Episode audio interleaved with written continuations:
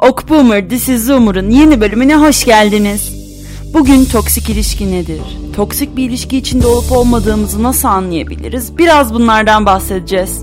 Eski çağlarda insanlar büyücülere, şifacılara hazırlattıkları iksirler sayesinde aşıklarını, kardeşlerini, dostlarını zehirleyerek ya öldürüyor ya da süründürüyorlardı. Yıl oldu 2023. Ne büyücü kaldı ne iksir. Şimdi yeni trend davranışlarla zehirlemek.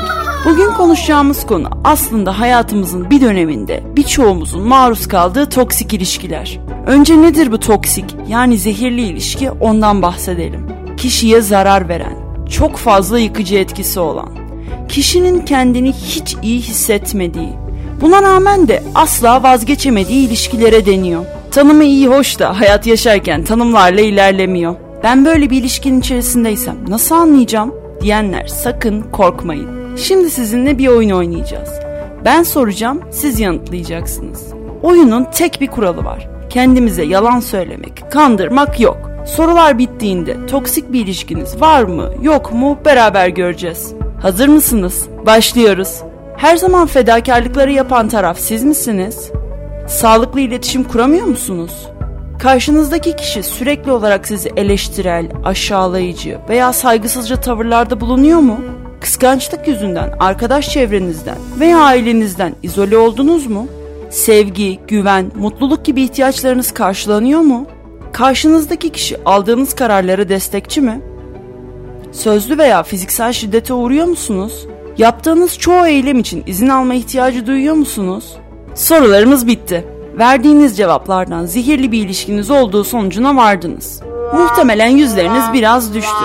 Siz zehirliden çok dramatik Yeşilçam filmi tadında bir aşk yaşadığınızı düşünüyordunuz. Üzülmek yok. Fark ettik. Genciz, güzeliz, bizi üzen her şeyi geride bırakıp yeniden başlayabiliriz. Tabii bu söylediklerimi eyleme dönüştürmek o kadar da kolay olmayacak. Ne de olsa zehir vücudunuza bir kere işledi. Ama adım adım bu ilişkiden daha fazla hasar almadan kurtulacağız. Merak etmeyin. Öncelikle benim aptallığım. Bu kadar ipleri onun eline vermemeliydim. Keşke öyle demeseydim. Keşke şöyle yapmasaydım demekten vazgeçin lütfen. Amacımız kendimizi suçlamak değil. Yüksek ihtimalle toksik ilişki içinde olduğunuz kişiyle çok sık görüşüyorsunuz. Lütfen biraz ayrı kalmayı deneyin.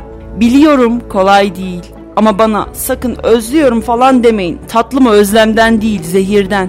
Uzun zamandır vakit ayırmadığınız sosyal çevrenize ve ailenize vakit ayırın. Karşı taraf size yapmak istemediğiniz bir şeyle geldiğinde hayır deyin. Biliyorum çok zor ama bir deneyin yahu. Yahu ben size karadan gemileri yürütün demiyorum. Alt tarafı istemediğiniz bir şeye hayır deyin. Bunu kendiniz için yapın.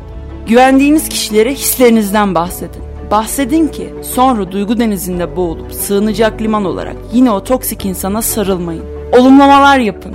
Kendinizi motive edici içsel konuşmalar yapın mesela. Kendinize sürekli çok güçlü olduğunuzu hatırlatın. İyi şeyler olsun istiyorsanız örneğin, hayat karşıma iyi şeyler çıkaracak deyin.